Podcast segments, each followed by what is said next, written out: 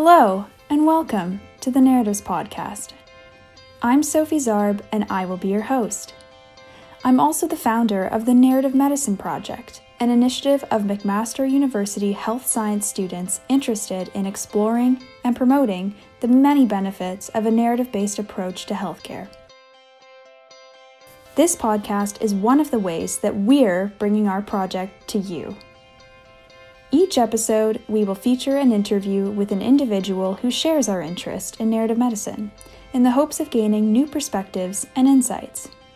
We will also discuss our book club choices each month and other related current events. In this episode of the Narratives Podcast, I had the privilege and great pleasure of speaking with Dr. Joyce Zazulak, professor in the Department of Family Medicine at McMaster University and practicing physician at the Maternity Center of Hamilton. Dr. Zazulak's academic areas of interest include teaching about communication skills in patient-centered care, the health humanities, and narrative medicine.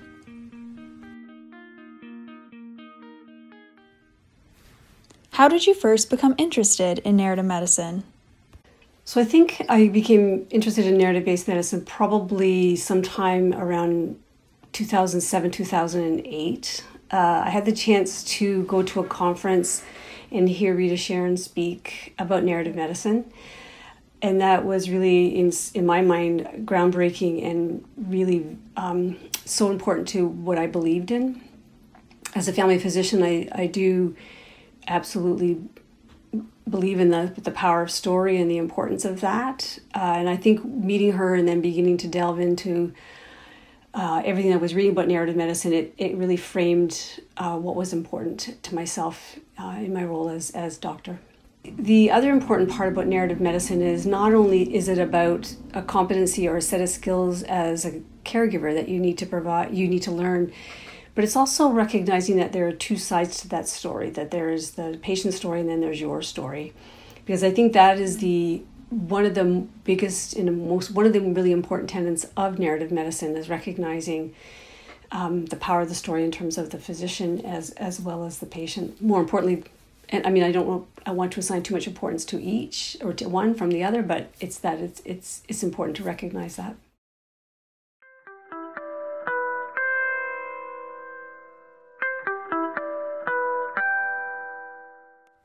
Could you elaborate on some of the specific benefits to both patients and physicians of a narrative-based medicine approach?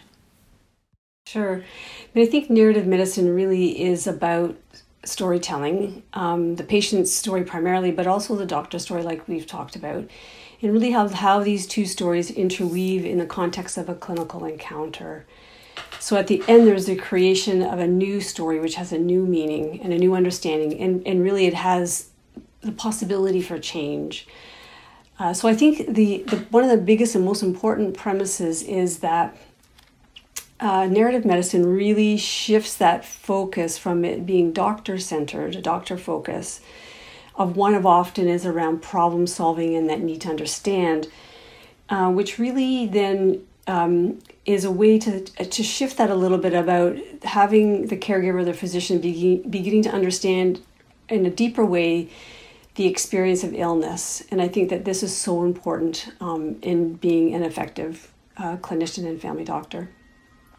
So it now becomes your, by being able to have some competence in story listening, you can begin to validate the patient's story. You can realize and empathize with what makes this story unique from the other story that you might have heard earlier in the day. And I think that is what's going to help you develop some really important and deep understanding and empathy for the patient by recognizing that my job isn't necessarily always to solve the problem, but first and foremost, my job is to understand the problem and understand the meaning of illness, understand what story I bring to this encounter. I mean, I think we certainly know that this fundamental shift or change in the doctor's stance towards the patient and their story is really about learning to be present with the patient. It's because I think it's a little bit more than just active listening. I think it's deeper than that. with really the hope and desire to have a deeper understanding. Using narrative skills that narrative medicine teaches you can be something that you can learn outside the clinical setting and then take it with you into the clinical setting. But I think with those skills, I think it makes the doctor in a much better position to really empathize the plight of the patient and ultimately lead to improved outcomes for the patient.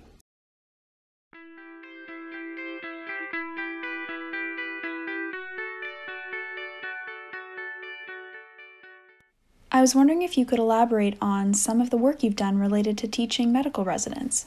So I think, and I'm sure because you've read some of Rita Charon's work, she does take the stance or borrow from literary texts as a way to teach about competence about how to receive a story.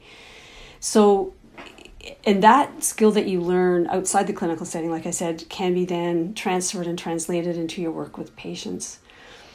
So from what she really talks about is that we can teach medical residents the skills of narrative competence or narrative humility, because remember, I can't really be competent in your story, nor can you be competent in mine, but at least I can be humble, recognizing that your story is different and unique from mine.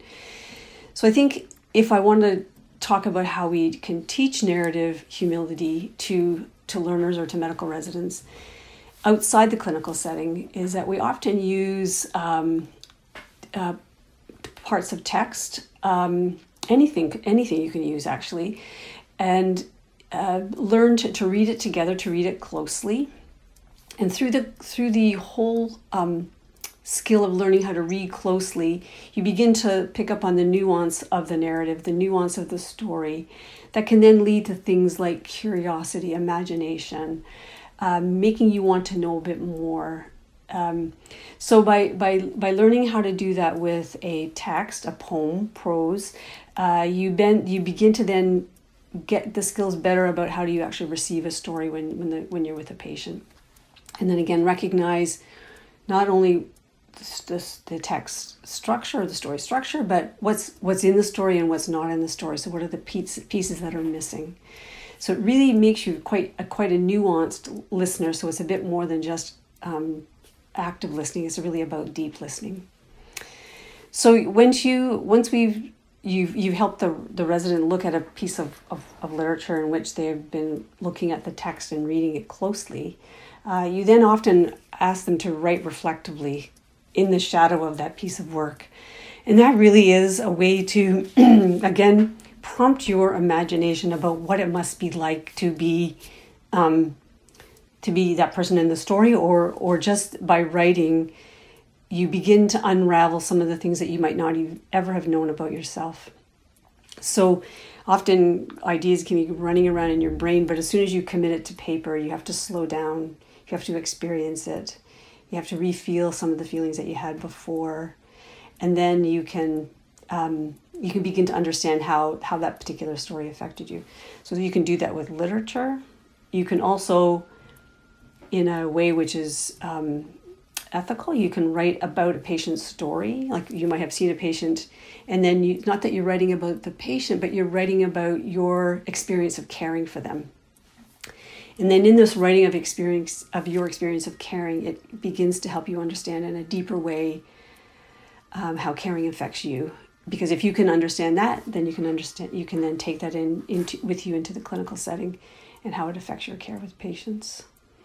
So that's how we teach the medical residents is outside the clinical setting by doing things like reading and writing reflectively. And then they can translate those skills into the work that they do with patients. Wow, that's such an interesting approach to medical education. I mean, really emphasizing the value in practicing reflective reading and writing to become a better doctor and learn more about both the patient experience, but also yourself. And it makes sense that since narrative medicine is an approach to delivering care, that it's something that requires practicing these skills in many different ways so that it comes naturally to you in your daily practice.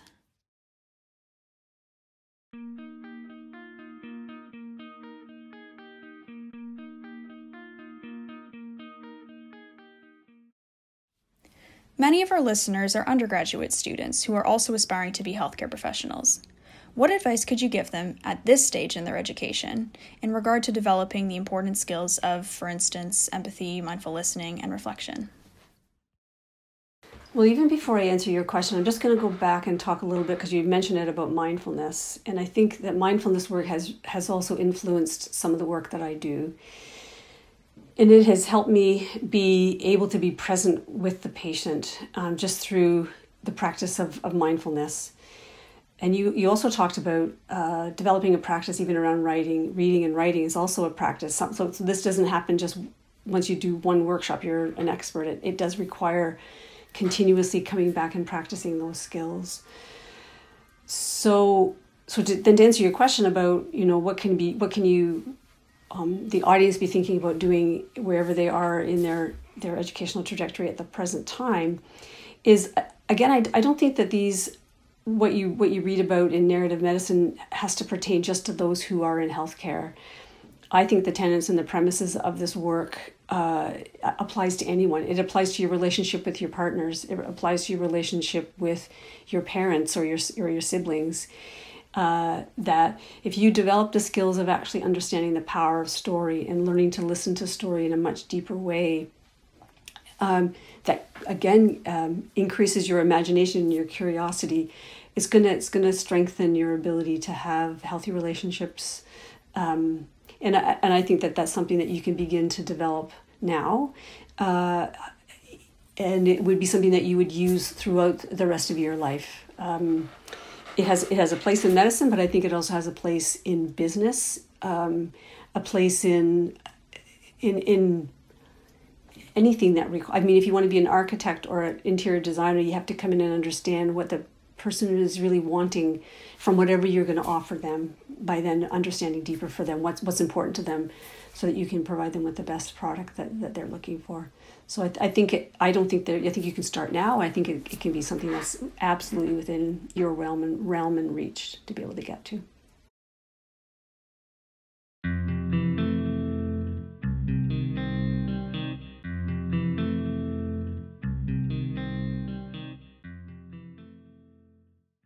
I understand that you are also interested in the use of art in the education and training of healthcare professionals.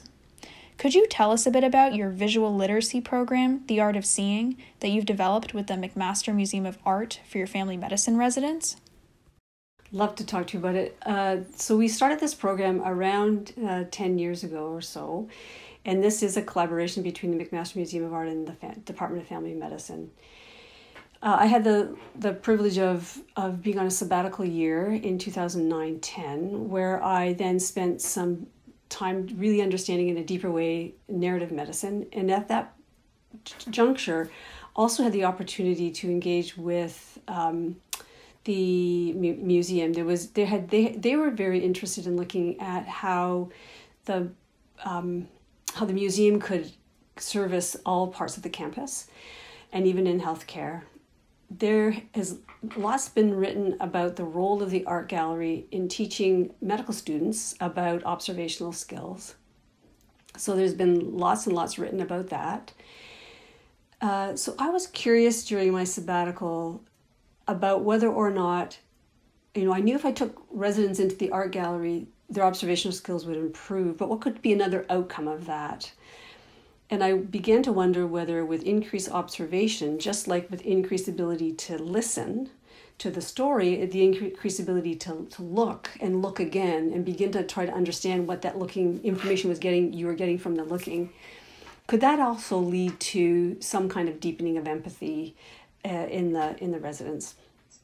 So we embarked on the program where we took the residents into the art gallery, and using works of art, we had the privilege of being able to have them in the gallery for four 3-hour sessions. They were on four consecutive Wednesday afternoons. So we were able to teach them about how to look at art in the first session, and then have them take those skills of looking into their work in the clinical setting. Get them to do a bit of exercises with that and bring that back the following week, and then begin to build on the skills from the week before and in the period of reflection in between sessions to build on those skills of visual literacy. And visual literacy really is about finding meaning in imagery. And over the course of the 4 weeks, we looked at basic looking, learning to look again, beginning to understand what the artist is trying to communicate through signs and symbols, beginning to understand that art often doesn't have the right answers, so you have to be able to tolerate ambiguity and uncertainty, and that there's no right answers. And these are important skills for physicians because you don't always have the answer and you don't always know what's wrong. And being in that place of uncertainty can be pretty uncomfortable. So by taking residents into the gallery, it's a pretty safe space. There's no one's at risk. There's no patient safety at risk, anything. But they could then begin to grapple in a safe space, in the space of the art gallery, a little bit about what's it like not to know, or to begin to really look a bit harder and to try to make sense of what they were seeing. The art gallery also provides a space to move away from the busyness of the clinical setting and to be a lot more self-reflective. I was able to bring in some of the skills that I had learned from my narrative medicine work and recognize that, like in narrative medicine, you can use literature as the stimulus for reflection. We began to realize that we could use art as that stimulus for reflection. So once we taught them how to look, we then would challenge the residents to do things like we show them a piece of art and then ask them to see who they would identify in a particular piece of art, and then right from the point of view of that person in that work of art. And again, always trying to relate that back to the clinical setting, and see that what they were learning in the gallery had application for their work as clinicians.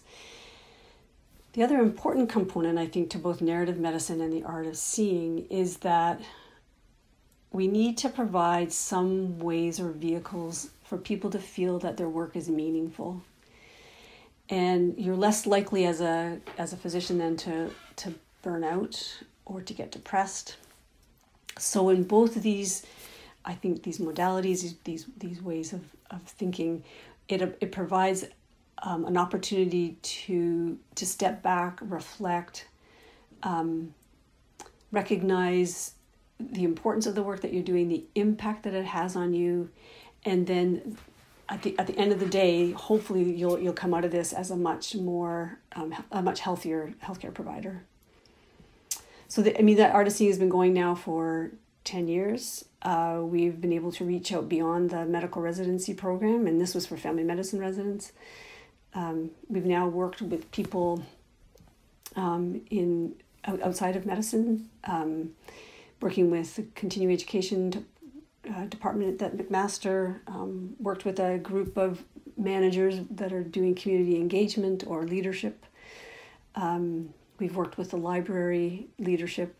So again, I think this doesn't necessarily always belong in medicine, but it allows it to be much, much more than that. And the skills that you learn there can help you in whatever you do.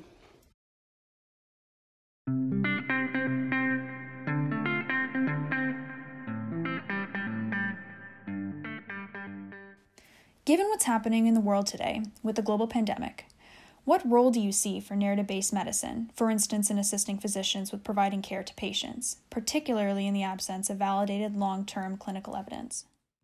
So first, I want to start off by thanking all of my frontline workers and colleagues and people who are doing this really tough work. And we're, like someone said, this isn't a sprint, it's a marathon. So we're in this for the long haul. And I think because we're in this for the long haul, I think there is a place for contemplative practice, whether that be through reading, writing, reflecting, artwork. Now more than ever, I think we need a place to be able to come as physicians, nurses, cleaning staff, people working in the kitchen, to have a place to be able to reflect on the impact of caring and the opportunity to reflect on that in a way which it feels like it can be life giving instead of life taking away at all times. So I think narrative-based medicine will allow people to, not only like I talked before, it will give them the skills to be able to hear how one patient's story is unique from another, that my role as a physician isn't always to solve the problem, but to journey with the patient through their illness experience.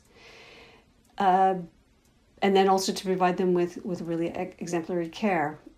At the same time, recognizing the toll that this takes on me and us, and that we need to have a place to be able to deal with that, so that we're not going to be so burnt out and so fatigued by this whole thing. Because, you know, we're now at the place in this pandemic where people are quite fatiguing, as you know. And I think turning to something like reflective writing about your experience of caring, the impact that has on you as a person, society, I think is really quite important. I'd have to say as well that even in this day, on top of the pandemic, we've also got a lot more has come to the fore about racism and anti-racism, and the need for us as a society to really begin to talk about that as well. So I think that this also provides a space for that.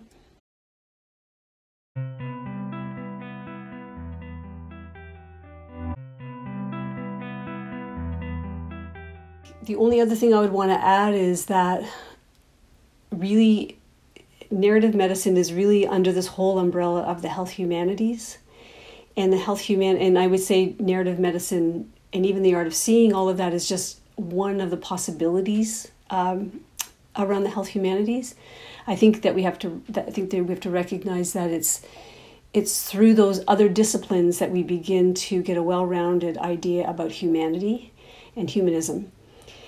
And we can borrow from English cultural studies, all of that to enrich our lives. So recognizing that is an important part of it. So I would say congratulations on your group and a job well done. Thank you so much for being with us today, Dr. Zazulak.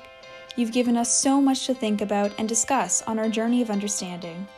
And thank you, our listeners, for joining us today for the Narratives Podcast. We hope that you enjoyed my conversation with Dr. Zazulak and that you'll join us again next time. Have a great day. The Narratives Podcast is a production of the Narrative Medicine Project. Episodes of the podcast are released on Apple Podcasts and Spotify. To learn more about the Narrative Medicine Project and for all our latest updates, please follow us on Instagram and Facebook, and subscribe to our website at www.narrativemedproject.com.